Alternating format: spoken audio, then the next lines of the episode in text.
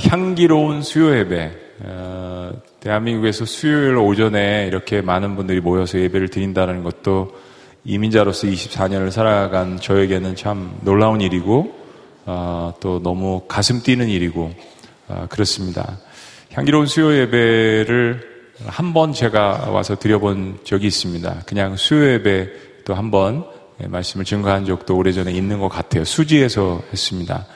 그런데 수요일 날 이렇게 나오시는 분들 을 보면서 향기로운 수요 예배 가을 첫 예배를 무슨 말씀을 증거할까 하면서 하나님께 주신 말씀이 하늘의 문을 여서서 그래서 어, 기도 시리즈를 함께 말씀을 함께 좀 나눠 어, 보도록 하겠습니다. 왜냐하면 이 자리에는 기도의 용사들이 많으신 것 같아요. 그래서 우리가 기도의 불을 좀 당겨서 우리의 삶의 어려운 문제들이나 또 국가적으로 개인적으로 가정적으로 당면한 문제들을 어, 해결하실 수 있도록 하나님 말씀을 통해서 아, 좀 함께 나눠보기를 원합니다. 오늘은 첫 번째 시간인데요. 어, 인생의 위기 가운데 기억해야 할 다섯 가지. 인생의 위기 가운데 기억해야 될 아, 다섯 가지. 아, 목사님 세 가지도 있고 일곱 가지도 있을 텐데 왜 다섯 가지입니까? 아, 라고 물으신다면 그건 저도 잘 몰라요. 성경 말씀에 아, 다섯 가지를 뽑았기 때문에 그렇고요. 오늘 이 말씀이 사실은 다소 긴데 아, 이 말씀을 2주에 걸쳐서 말씀을 나눌 것입니다. 오늘은 아, 특별히 아, 기도하면서 저희들이 기억해야 될 이제 다섯 가지라고 이야기할 수도 있습니다.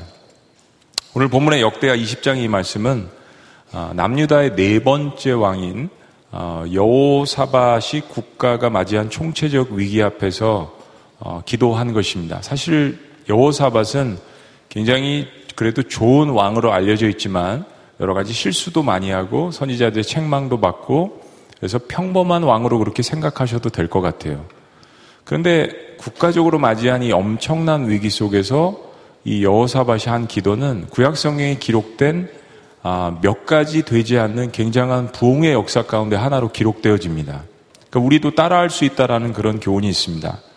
아, 오늘 이 여호사밭과 남유다가 아, 맞이한 이 위기가 뭐냐면 주변에 암몬, 또 모압, 뭐 세일산, 뭐 면마온 이런 사람들이 연합군으로 아, 소위 말하는 아람 연합군 군대가 이 남유다를 쳐들어온 것입니다.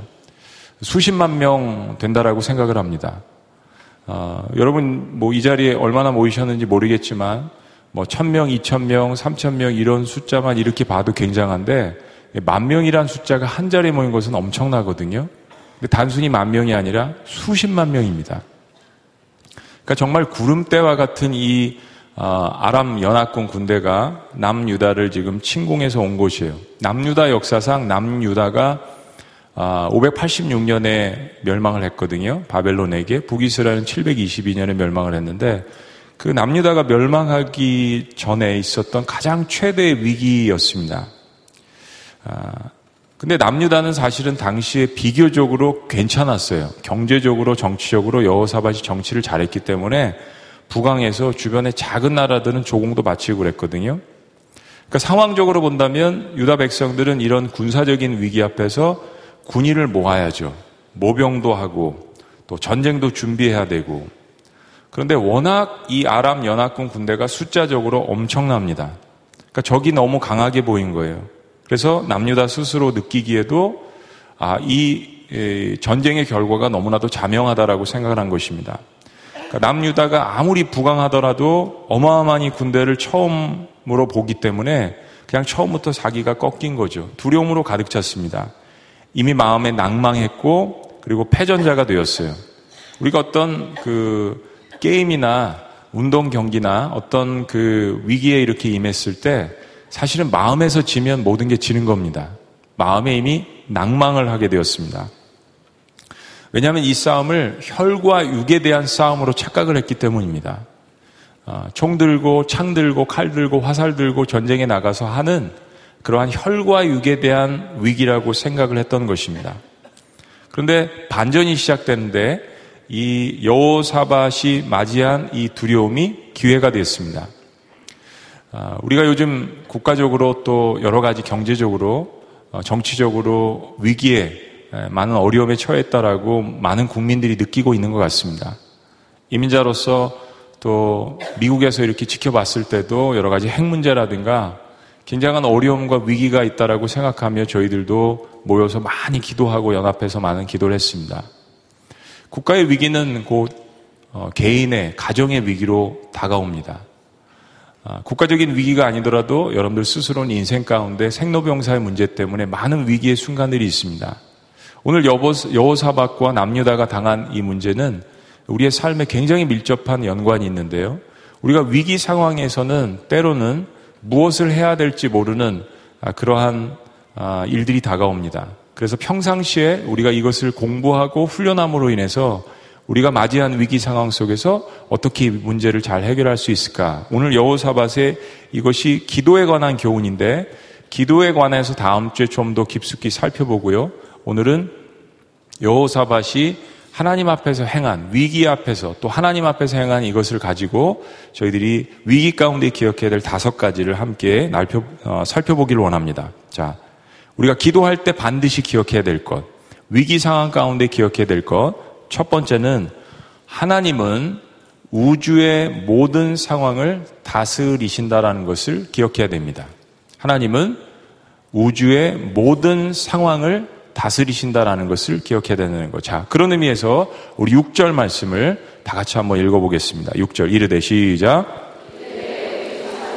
하나님 여호와여, 주는 하늘에서 하나님이 아니시니까 이방 사람들의 모든 나라를 다스리지 아니하시나이까. 주의 손에 권세와 능력이 있사오니 아멘. 능히 주와 맞설 사람이 없나이다.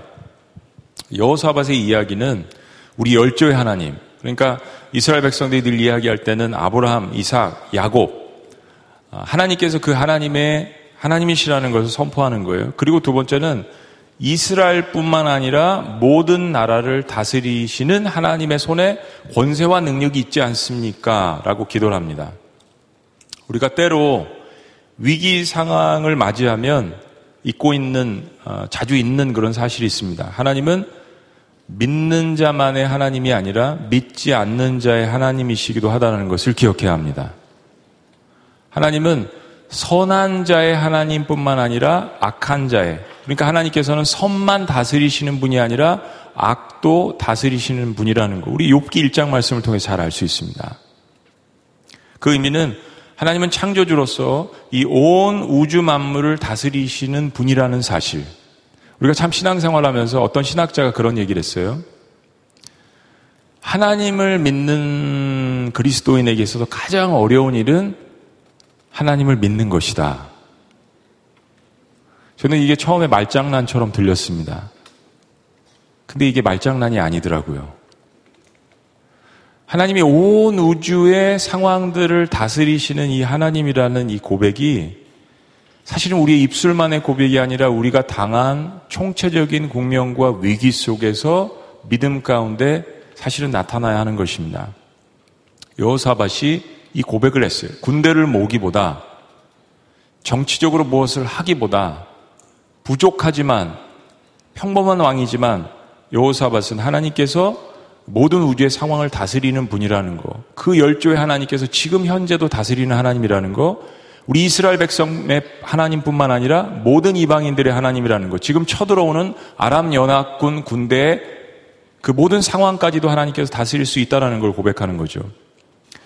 하나님이 내 상황을 아시고 나의 모든 처지를 아시고 그리고 그것이 나의 죄 때문에 잉태되었건 주번에 어쩔 수 없는 불가항력적인 상황에 이끌려 갔던 그 모든 것을 주관하시고 그 해결책을 가지신 분이 하나님이시라는 고백은 우리가 위기의 상황을 만날 때 우리를 하나님 앞에 무릎 꿇게 만듭니다. 어, 저희 딸이 어렸을 때 이제 종종 설교 예화 가운데 저희 아이들이 등장을 많이 하는데 저희 딸이 어렸을 때 무엇을 요구했을 때 한때 이야기를 굉장히 많이 했던 때가 있습니다. 몇 년 동안 아주 어렸을 때요. 아, 그 대화를 통해서 기도를 어떻게 해야 하는지 제가 insight를 통찰력을 발견했습니다. 꼭 자기가 요구하고 싶은 게 있으면 이렇게 이야기를 합니다. 아빠는 목사님이니까 다 알지? 아빠 내 숙제 좀 도와줘. 아빠는 힘이 세지? 아빠 요거 좀 들어봐. 아빠는 돈도 많지? 나중에 나 저거 사줘. 그럼 제가 뭐를 얘기했는지 아시겠어요? 일단은 아빠를 올려놔요. 아빠를 이렇게 드높입니다. 그러고 나서 자기가 하고 싶은 이야기를 하더라고요.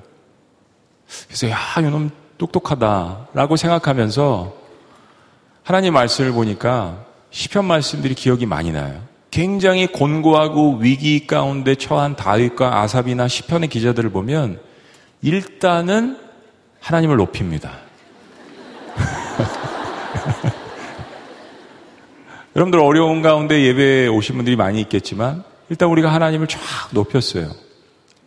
개인적인 신앙 고백하고 위로받는 찬양도 좋습니다. 요즘 그런 찬양이 많은데 또 한편으로 우리 균형을 잃지 말아야 돼요. 우리가 실제적인 위로, 엄청난 위로는 사실은 하나님을 높이는 가운데서 나도 생각지 못하는 가운데 떨어집니다. 여호사밭이 당면한 위기는 보통 위기가 아닙니다. 근데 일단 하나님을 높여요. 하나님께서 모든 우주의 상황들을 다스리시는 하나님이라는 사실. 우리의 눈에 보기에도 비극적인 사건인데요. 하나님을 알라, 하나님을 사랑하라, 그리고 하나님을 인정하라. 그러면 하나님이 우리를 인정하실 것입니다. 너무나도 중요한 사실이에요. 주일날 설교한 내가 나를 사랑하느냐. 사명 회복되면 사명도 회복되는 것과 연결된 것입니다. 자, 우리의 삶의 최대 위기 상황에서 내가 기억해야 될 첫 번째는 하나님께서 우주의 모든 상황들을 다스린다라는 것. 자, 두 번째 위기 가운데서 우리가 기억해야 되는 것은 하나님은 그의 약속을 지키신다라는 것입니다. 하나님은 무엇을 지키신다고요? 절대절명의 위기 속에서 여호사밧의 기도는 어, 하나님의 원초적인 약속의 말씀에 근거한 것입니다. 위기 속에서 하나님께서 어떤 약속을 하셨는지 기억을 해낼 수 있었다는 것은 여호사밭이 부족했지만 평상시에 하나님의 약속의 말씀들을 묵상했다라는 거예요. 여러분 운동선수들은 보면 프로들은요 프로의 게임에 나갔을 때는 굉장히 자유롭습니다. 근데 그 프로 선수들은 그 게임 한 경기에 나가기 위해서 그 올림픽 하나에 나가기 위해서 엄청난 땀과 희생과 노력이 있습니다. 강제로라도 의식적으로 무의식적으로 그러나 일단 게임에 임하면 그 위기 상황 속에서 평상시 했던 말씀 묵상, 평상시 했던 훈련이 자유자재로 쓰여지게 되는 것입니다. 여호사밭이 그런 훈련이 없었다면 지금 이 위기 속에서 하나님의 약속의 말씀을 빨리 뽑아낼 수가 없어요. 그런데 여호사밭이 적어도 세 가지 하나님의 약속의 말씀을 이야기합니다. 첫 번째는 주의 벗, 즉 하나님의 친구 아브라함에게 약속하신 것을 이야기합니다. 창세기 15장의 근거에서 이스라엘 백성들에게 영원토록 땅을 선물로 주시겠다는 것을 이야기합니다. 자, 7절 말씀 다 같이 읽어보시겠습니다. 우리 하나님이시여 시작. 우리 하나님이시여 전에 이 땅 주민을 주의 백성 이스라엘 앞에서 쫓아내시고 그 땅을 주께서 사랑하시는 아브라함의 자손에게 영원히 주지 아니하셨나이까? 엄청난 오래전에 수백 년 전에 오래전에 일어났던 일인데 약속의 말씀에 근거해서 하나님 내 조상 열조의 하나님이신데 내 조상 아브라함에게 약속하신 것이 있지 않습니까? 이 땅을 영원히 우리에게 주신다고 약속하셨잖아요. 자, 두 번째는 솔로몬의 성전, 솔로몬이 성전을 지어서 하나님 앞에 기도를 할 때 역대하 7장 말씀을 기억해냅니다. 성전에 모여서 다 같이 금식하며 기도를 했는데 그걸 이야기해요. 8절, 7절이 그 내용입니다. 자, 8절. 그들이 이 땅에 살면서 주의 이름을 위하여 한 성소를 주를 위해 건축하고 이르기를 자기 조상들 이야기하는 겁니다. 그들이. 자, 9절 다 같이 읽어보겠습니다. 시작. 만일 재앙이나 난리나 견책이나 전염병이나 기근이 우리에게 임하면 주의 이름이 이 성전에 있으니 우리가 이 성전 앞과 주 앞에 서서 이 환란 가운데에서 죽게 부르짖은즉 들으시고 구원하시리라 하였나이다. 역대하 7장 14절 전후에 있는 말씀 내 백성이 하면서 이 말씀들과 하나님과 언약하고 하나님 응답하신 이 내용들을 기억해냅니다. 그리고 그걸 이야기해요. 자, 세 번째는 이스라엘 선조들이 애굽 땅에서 나올 때 암몬 자손과 모압 자손과 세일산 사람들이 침공하는 것을 하나님께서 허락하시지 않지 않았습니까? 라는 내용도 기억을 합니다. 자, 10절과 11절 말씀이에요. 읽어봅니다. 시작. 옛적에 이스라엘이 애굽 땅에서 나올 때 암몬 자손과 모압 자손과 세일산 사람들을 침노하기를 주께서 용납하지 아니하심으로 이에 돌이켜 그들을 떠나고 멸하지 아니하였거늘 11절 이제 그들이 우리에게 갚는 것을 보옵소서 그들이 와서 주께서 우리에게 주신 주의 기업에서 우리를 쫓아내고자 하나이다. 여러분 똑똑한 사람은요 재능이 뛰어나거나 세상적인 지식이나 학이나 건강이 있는 사람이 아닙니다. 똑똑한 사람은요 하나님의 약속을 기억할 수 있는 사람. 두 번째는 하나님의 약속을 주장할 수 있는 사람입니다. 약속과 계약이 여기 존재하는데 그 약속을 기억해서 그것을 주장하는 것은 다른 문제입니다.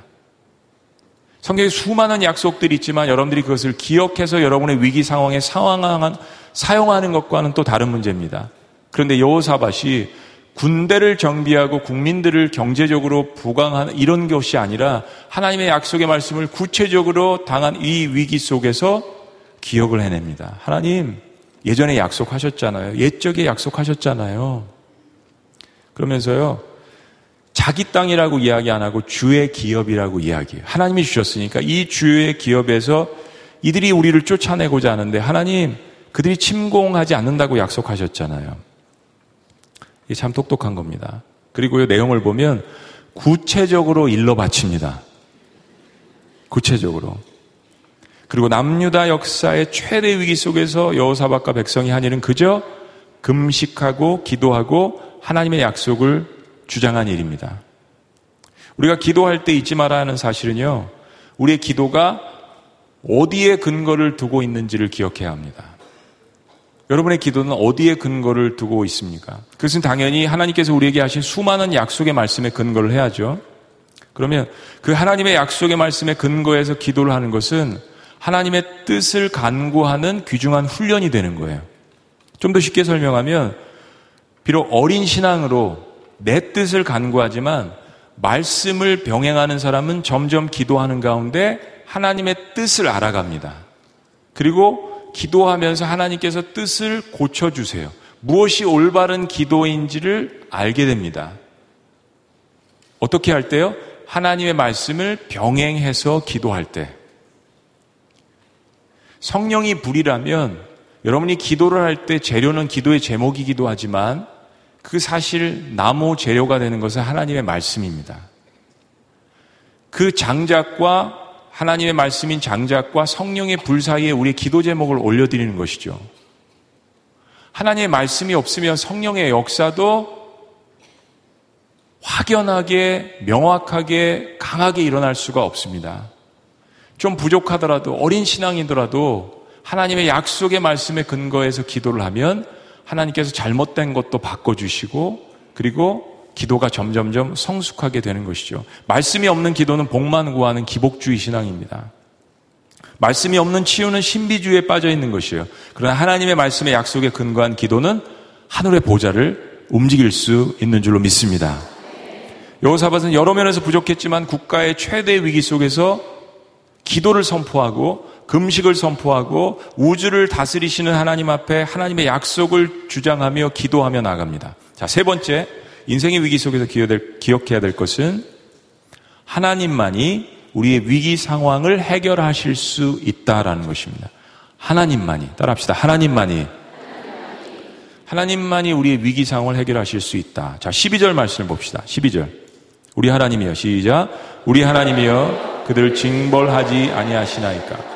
우리를 치러오는 이 큰 무리를 우리가 대적할 능력이 없고 어떻게 할 줄도 알지 못하옵고 오직 주만 바라보나이다 하고 여호사밧의 이름의 뜻은 하나님께서 심판하신다라는 뜻입니다. 참 공교롭죠. 하나님께서 심판하신다. 여러분 신앙이 성숙한 사람일수록 자신의 손에 피를 안 묻힙니다. 이야기는 일하지 말라는 이야기, 그런 이야기가 아니라 자신 스스로가 복수를 하지 않는다는 이야기입니다. 예. 전쟁이 하나님께 속한 것이기 때문에 시편의 다윗처럼 그리고 오늘 여호사바처럼 하나님 앞에 일러 바치는 거예요. 하나님 앞에는 무슨 이야기라도 다 해도 좋습니다. 하나님 앞에 기도하지 않으면 자꾸 입이 근질해서 주변의 사람들에게 이야기하게 되죠. 상황을 불평하게 되죠. 하나님 아버지시잖아요. 나의 부모님이시잖아요. 무슨 이야기든지 기도 가운데 다 이야기하고 쏟아부으세요. 그러면 하나님께서 고칠 것은 고쳐주시고 알려주실 것은 알려주세요. 그 사람이 나를 배신하고 중상모략하고 비겁하게 굴어도 나는 사람 앞에서 잠잠하며 악한 자들 심판하시는 하나님 앞에 기도를 하는 거예요. 여러분 시편에 그런 기도가 가득 차 있습니다. 사실은 일러 바치는 거예요. 내 성질대로, 내 방식대로가 아니라 하나님의 응징과 그분의 일하심을 믿는 것, 이게 사실은 기독교 신앙입니다. 사실 여호사밧은 자기가 할 수 있는 일이 없다고 고백을 했어요. 사랑하는 여러분, 기도의 능력이 기도의 기도는 능력이 나에게 있다라고 믿, 믿지 않고 하나님께 있음을 고백하는 훈련입니다. 기도는 능력이 나에게 있다라고 믿지 않고 하나님께 있다라고 고백하는 훈련이에요. 해결할 힘이 여전히 나에게 있다고 생각하는 사람은 기도를 하지 않습니다. 기도를 해도 덜 믿습니다. 내 통장에 아직 해결할 수 있는 돈이 쌓여 있고, 내 주변에 아직도 해결할 수 있는 인간관계들이 산재해 있고, 내가 아직도 무엇인가 해결할 수 있는 가능성의 숫자가 나에게 많다라고 생각하는 사람은 무릎을 꿇어도 그 가능성의 숫자들 때문에 내가 무엇인가 해결할 수 있다는 생각 때문에 하나님 앞에 간절히 기도하지 않을 수 있습니다. 기도의 훈련은 능력이 나에게 있지 않고 하나님께 있다라는 고백입니다. 위기 상황은 근데 우리를 낮춰요. 겸손하게 만듭니다. 위기 상황은 우리를 최대한 겸손하게 만들어서 하나님만 바라보게 하고 하나님께서 그 문제를 해결하심을 믿습니다. 구름대처럼 몰려오는 해결할 수 없는 아랍 연합군 앞에서 경제와 군사력은 약하고 적은 코앞에 다가왔는데 이것은 현실의 문제이잖아요. 전쟁은 현실의 문제입니다. 오금이 저리고 밤잠이 오지 않는 상황입니다. 그래서 백성들을 모으고 금식을 선포하고 하나님께 상황을 아뢰고 일러 바칩니다. 주님, 큰 무리가 우리를 향해 옵니다. 우리는 대적할 능력도 없고요. 어떻게 해야 할 바도 모릅니다. 여러분, 왕으로서 자신의 자존심을 내려놓지 않으면 이렇게 할 수가 없습니다. 북이스라엘 남유다 해가지고 40명 정도의 왕들이 있었는데 이 왕들이요. 여사반만큼 정치를 잘 못하고 경제력도 궁핍한 왕들 가운데에서 그들이 당면한 위기 앞에서 자신의 자존심 때문에 하나님 앞에 이렇게 기도를 하지 않은 왕들이 태반입니다. 근데 그래도 북이스라엘 남유다 다 합쳐가지고 그래도 top5, top7에 속한 그래도 여호사밭이 자신의 모든 자존심을 하나님 앞에 내려놓고 하나님 어찌할 바를 모르겠습니다. 저희는 능력도 없고요. 어떻게 해야 될지도 모릅니다. 오직 하나님만 바라봅니다. 주님 이 큰 무리가 우리를 향해 오는데 대처할 능력도 없어요. 살려주십시오. 항복합니다. 주만 바라봅니다. 우리 주만 바라봅니다라는 찬양을 많이 하는데 사실 그 고백의 뜻은 하나님 앞에 항복한다는 뜻입니다. 주님만 바라본다라는 것은 내가 가지고 있는 가능성의 숫자를 내려놓는다라는 의미잖아요.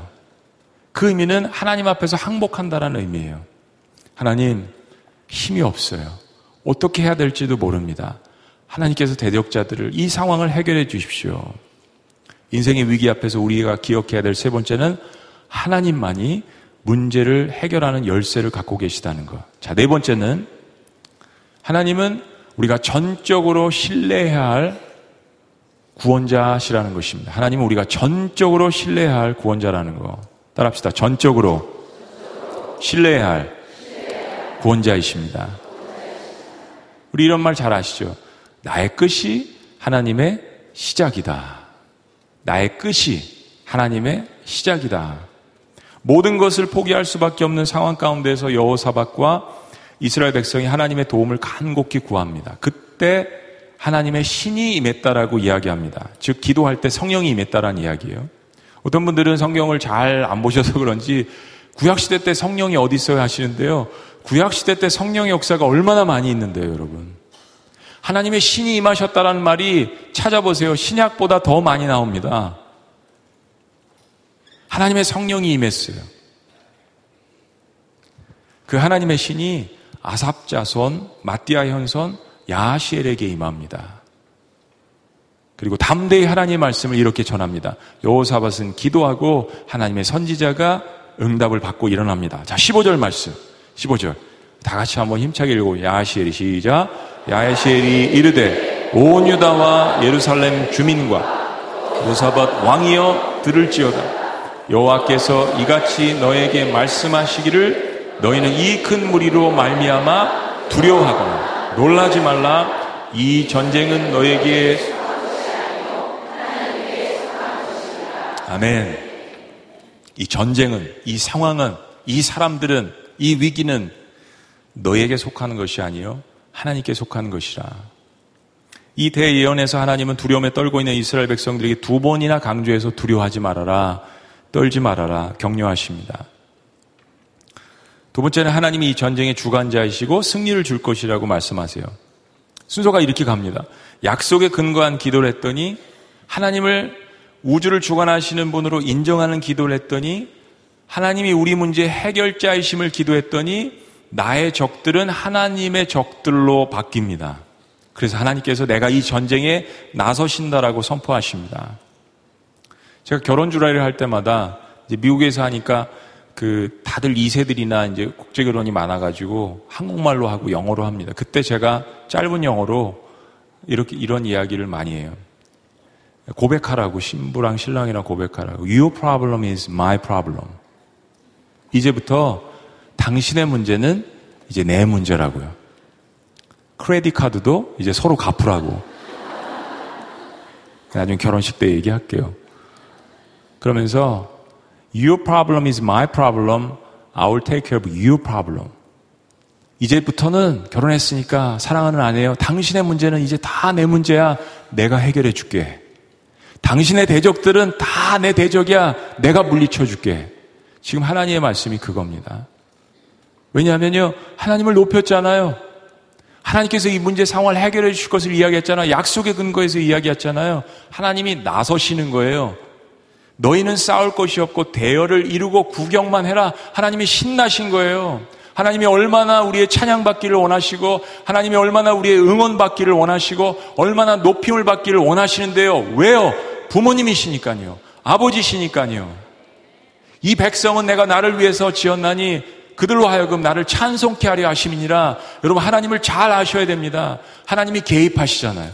내가 싸울 것이라고 이야기하시잖아요. 왜냐하면 하나님이 신나셨어요. 성경에 이런 예가 그렇게 많지 않습니다. 이 위기 상황 속에서 이것을 어떻게 능력으로 바꾸느냐, 우리가 위기에 처한 그러한 상황들을 보시면서 이 여호사밧의 말씀을 우리의 삶 가운데 적용해야 돼요. 기억하십시오. 때로는 어, 여호수아처럼 나가서 담대히 하나님이 주시는 힘으로 싸워야 될 때가 있죠. 강을 건너고 산을 건너고 성을 점령해야 될 때가 있습니다. 근데 오늘은 구경하라고 하세요. 왜요? 하나님이 해결해 달라고 이야기했잖아요. 혹시 몰라요. 저는요. 여호수아가 이렇게 기도했다면 게임이 달라졌을 수도 있다라고 생각해요. 하나님 저희는 부족하니까 하나님이 싸워 주세요. 라고 했다면 아이성도 그렇게 점령했을지도 몰라요. 우리는 그 때를 분별해야 합니다. 근데 그 때는 하나님께 속한 것이니까 기도하면서 지혜를 간구해야죠. 자, 그런데 하나님 께서 전쟁하실 때 우리에게 꼭 필요한 한 가지가 있습니다. 15절 말씀이 이제 이어집니다. 우리에게 필요한 것 한 가지를 요구하십니다. 자, 16절. 내일 너희는 그들에게도 내려가라. 그들이 시스 고개로 올라갈 때 너희는 골짜기 여기 여루엘들 앞에서 그들을 만나려니와 17절 다 같이요. 시작.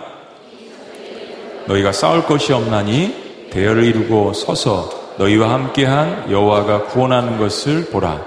유대와 예루살렘아 너희는 두려워하지 말며 놀라지 말고 내일 그들을 맞서 나가라. 여호와가 너희와 함께하리라 하셨느니라. 아멘. wow, 여러분 자막에도 안 나오는데 성경책 보고 잘 읽으시네요. 대단한 영성입니다. 자막이 안 나오면은 소리가 안 나더라고요. 저 혼자 읽을 때 많은데 여러분 대단하세요. 성경책을 덮어놓고 믿지 않으시고 펴고 믿으시네. 자, 16절, 17절 말씀에 한 가지 교훈이 뭐냐면 하나님이 전쟁에서 원하시는 것은 전적인 신뢰입니다. 그걸 요구하시는 거예요. 신뢰. 나 믿어달라고. 내가 싸울 거니까 믿어달라고 이야기하세요. 여러분 이 상황을 그림을 그려보세요. 적이 코앞까지 다가왔습니다. 근데 적을 만나도 칼과 활을 가져 나가는 것이 아니라 항우를 이루고 대열을 이루고 싸우지 말라는 것이 이것은 엄청난 믿음을 요구하는 겁니다. 비슷한 상황이 우리의 뇌리를 스쳐요. 출애굽기 말씀입니다.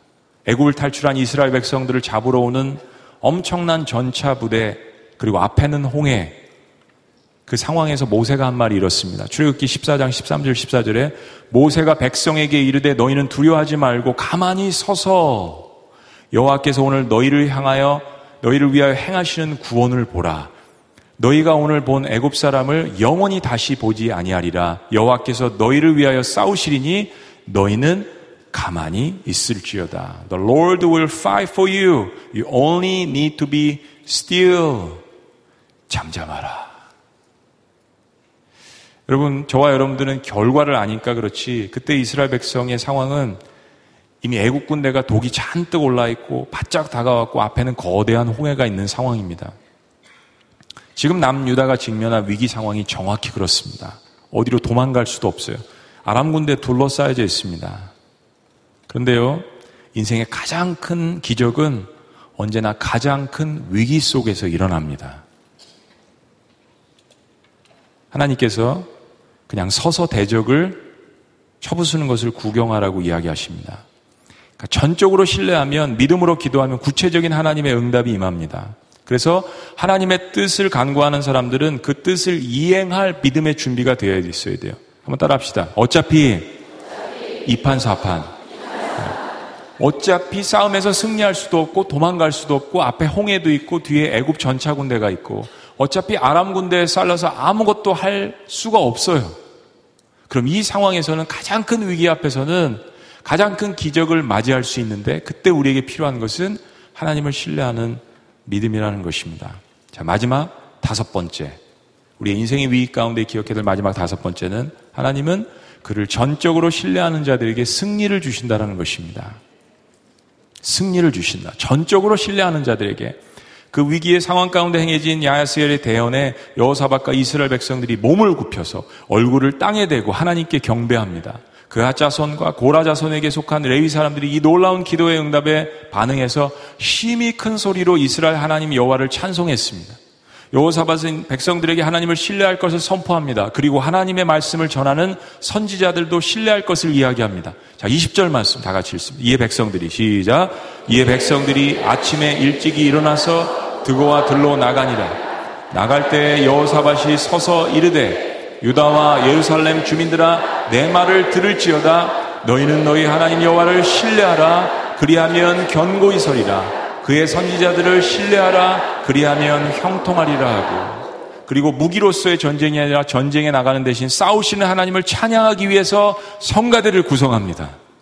이 앞에 나와서 찬양하는 찬양팀, 성가대, 그리고 여러분의 회중 찬양이 얼마나 중요한 것임을 하늘문을 여는 데 있어서 여러분의 기도와 함께 하나님의 마음을 흡족하게 할 수 있는 그 찬양을 계속해서 하나님 앞에 드릴 때 하나님께서 얼마나 기쁘게 받으실 것을 믿음의 눈으로 바라보시기를 주의 이름으로 축원합니다. 21절.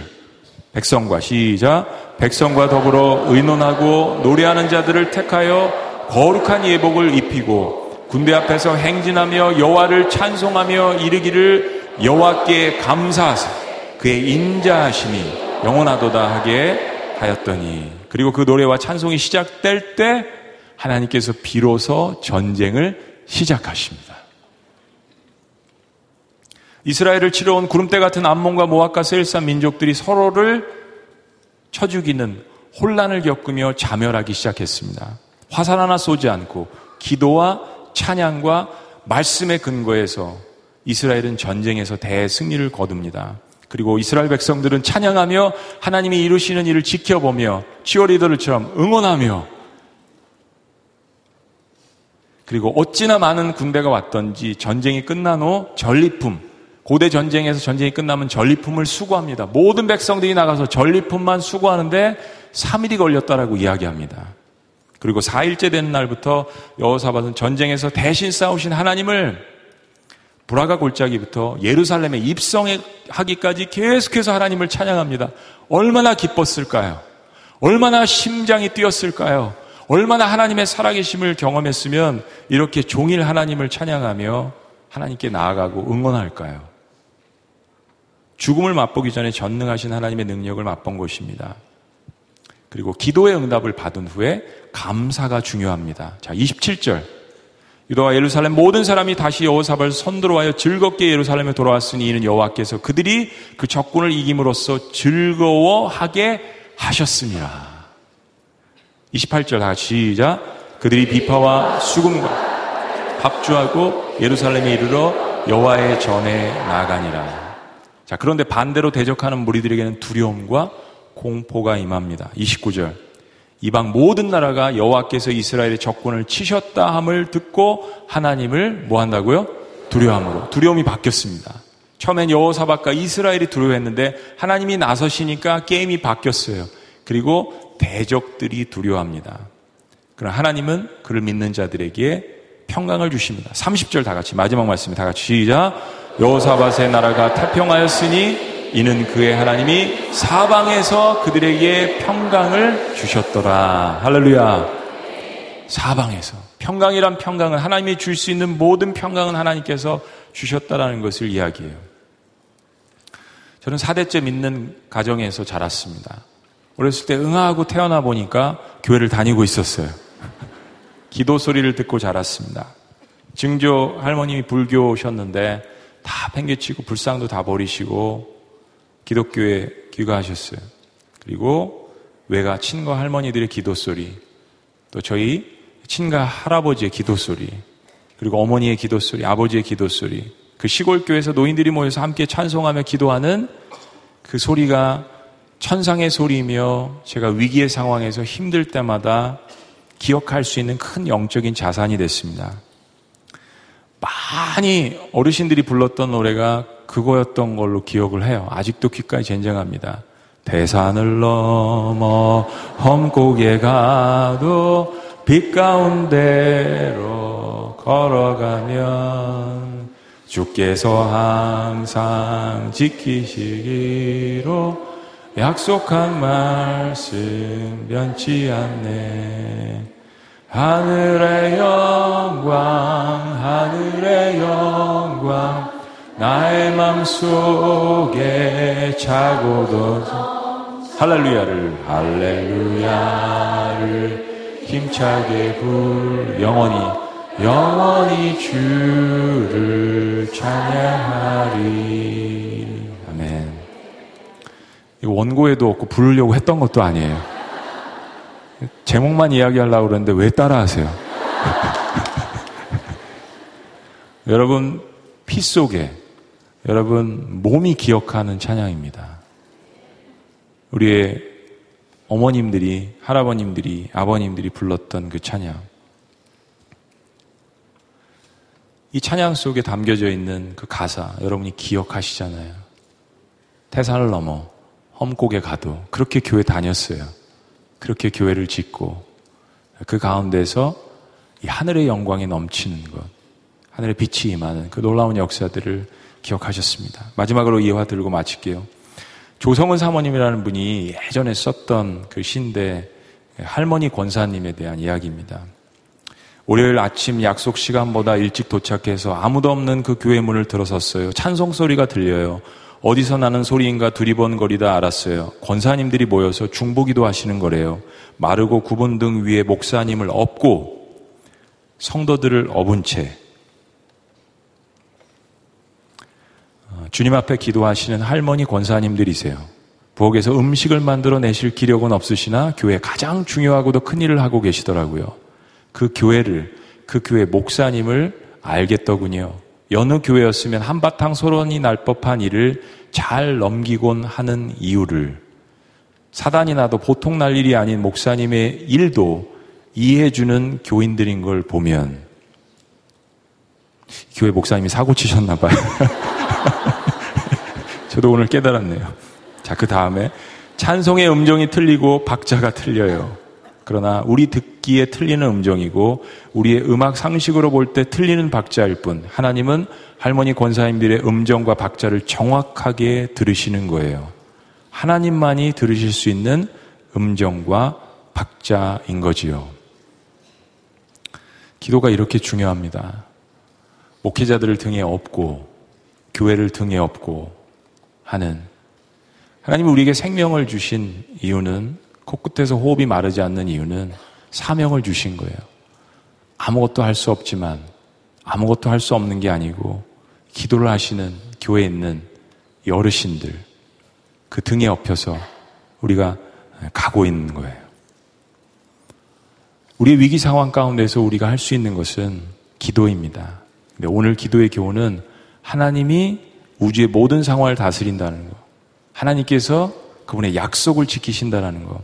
그리고 우리의 위기 상황을 하나님께서 해결하신다는 거. 그리고 하나님은 우리가 전적으로 신뢰하는 구원자라는 거. 그리고 우리가 전적으로 신뢰할 때 하나님께 승리를 주신다는 거. 하나님이 누구이신지를 기억하라는 것입니다. 기도하겠습니다.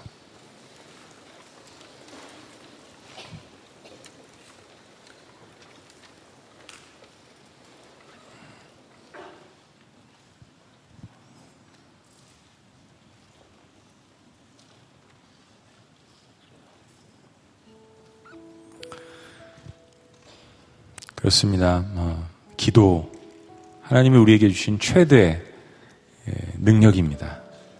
능력 가운데 하나가 아니라 최대 능력. 우리 가을 학기 향수 예배 때 이 기도의 문을 열기를 원합니다. 하늘의 문을 열기를 원합니다. 사람들을 초청하셔서 이 자리를 채우시고 개인과 가정과 교회와 그리고 국가가 당한 이 총체적인 위기 앞에서 여호사밧의 기도를 하는 거룩한 여인들, 거룩한 남자들, 거룩한 향기로운 수요예배가 되어서 기도의 용사들이 우리 지구촌 교회 더욱더 일어났으면 좋겠습니다. 지구촌 교회의 강점 중에 하나는 중보 기도입니다. 그 중보 기도가 이렇게 대그룹 기도로 한번 모여서 하늘의 문을 여는 그 기도를 했으면 좋겠습니다. 하나님, 어, 많이 부족하지만 그런 하늘의 문을 열 수 있는 기도를 우리에게 가르쳐 주신 건 너무나도 감사합니다.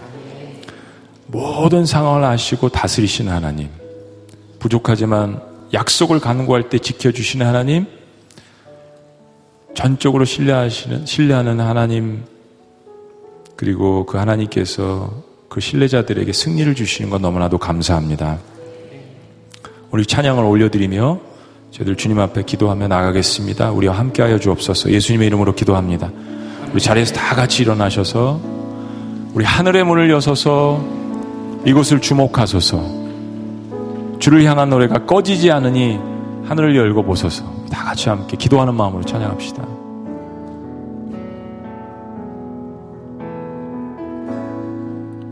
하늘의 문을 여소 서 이곳을 주목하소서. 이곳을 주목하소서.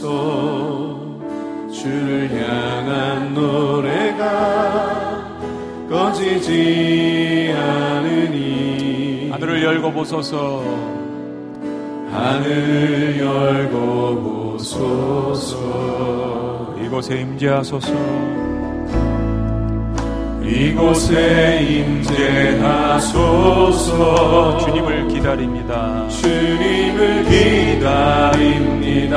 기도의 향기가 기도의 향기가 하늘에 닿으니 주여 임재하여 주여 임재하여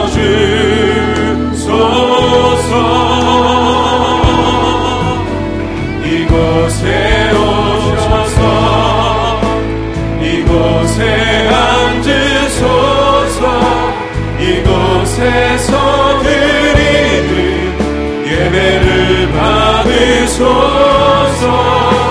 주님의 이름이 주님의 이름만이 오직 주의 이름만 이곳에 있으니 다시 한번 하늘의 문을 여서서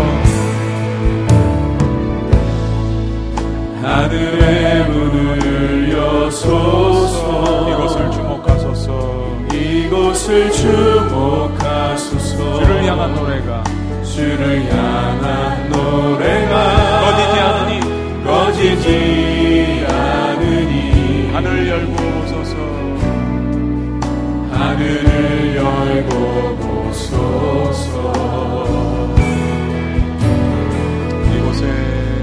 이곳에 이제 하소서. 주님을 기다립니다. 아멘. 기도의 향기가 하늘에 닿으니 하늘에 닿으니 주여 임재하여 주소서. 주여 임재하여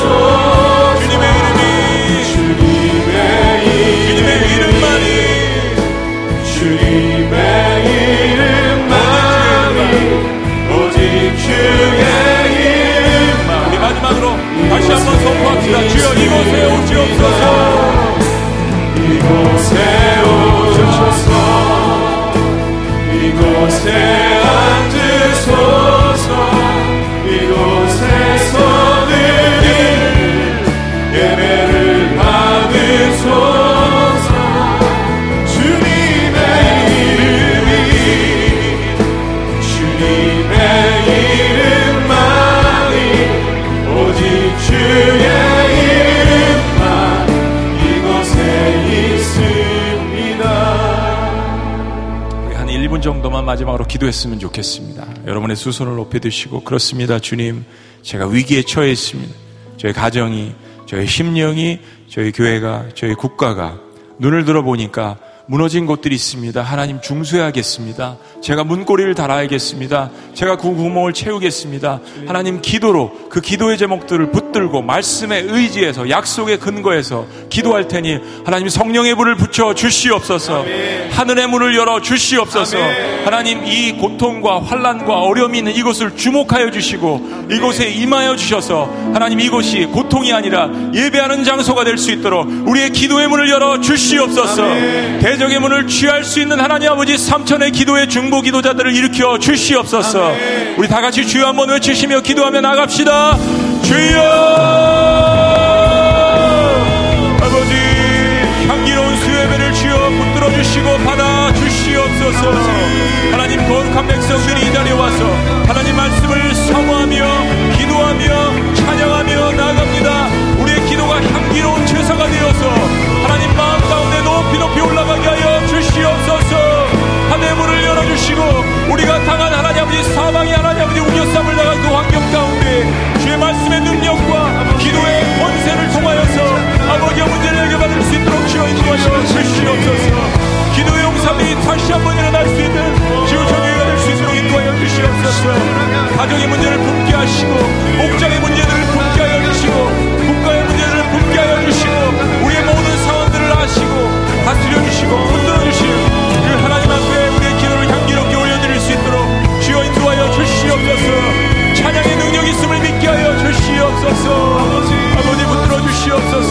남자들이 거룩한 손을 들게 하여 주시고 가족의 자녀들을 위해서 기도할 수 있도록 인도하여 주시고 남편의 문제와 아내들의 문제들과 우리 마음 가운데 있는 깊숙한 모든 그 절망의 상황들을 주님 앞에 올려드릴 수 있도록 주여 인도하여 주시옵소서.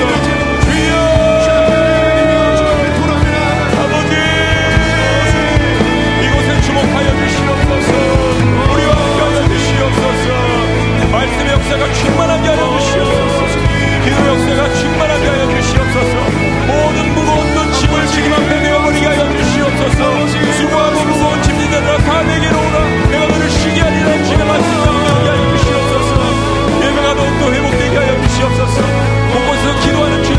목회자들이 아버지 있게 하여 주시옵소서. 목회자들의 강력한 말씀 선포가 있게 하여 주시고 아버지. 기도하는 기도들마다 하나님을 취할 수 있도록 인도하여 주시옵소서.